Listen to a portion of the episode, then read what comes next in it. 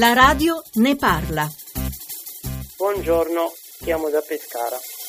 Sono disabile, ho un'invalidità del 75%, sto lavorando da 5 anni, faccio il, parcheggiatore lavoro con l'agenzia interinale. Un contratto nazionale a tempo, mese per mese, e ogni volta viene prorogato. La mia preoccupazione è che una persona svantaggiata tipo me che ho 50 anni, io non ho la sicurezza perché più vado avanti con l'età sicuramente un giorno nessuno mi prende al lavoro. Perciò voglio essere protetto da un contratto o per